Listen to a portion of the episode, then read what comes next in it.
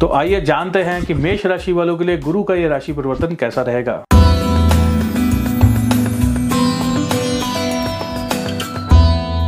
दोस्तों, मेष लगन वालों के लिए एक बहुत ही अच्छी बात यह भी है कि जिस समय में गुरु राहु का ये चंडाल दोष जो बना हुआ है, इसके बारे में मैं आपको काफ़ी समय से बता रहा हूँ, कि 4 सितंबर के आसपास गुरु ग्रह जो है वक्री पोजीशन में आ जाएँगे।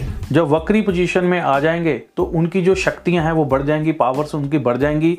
और गुरु ग्रह की एक नियम ये होता है कि जिस राशि में वो बैठ जाते हैं, जिस ग्रह के साथ बैठ जाते हैं, उनको भी शुभ फल देने के लिए मजबूर कर देते हैं।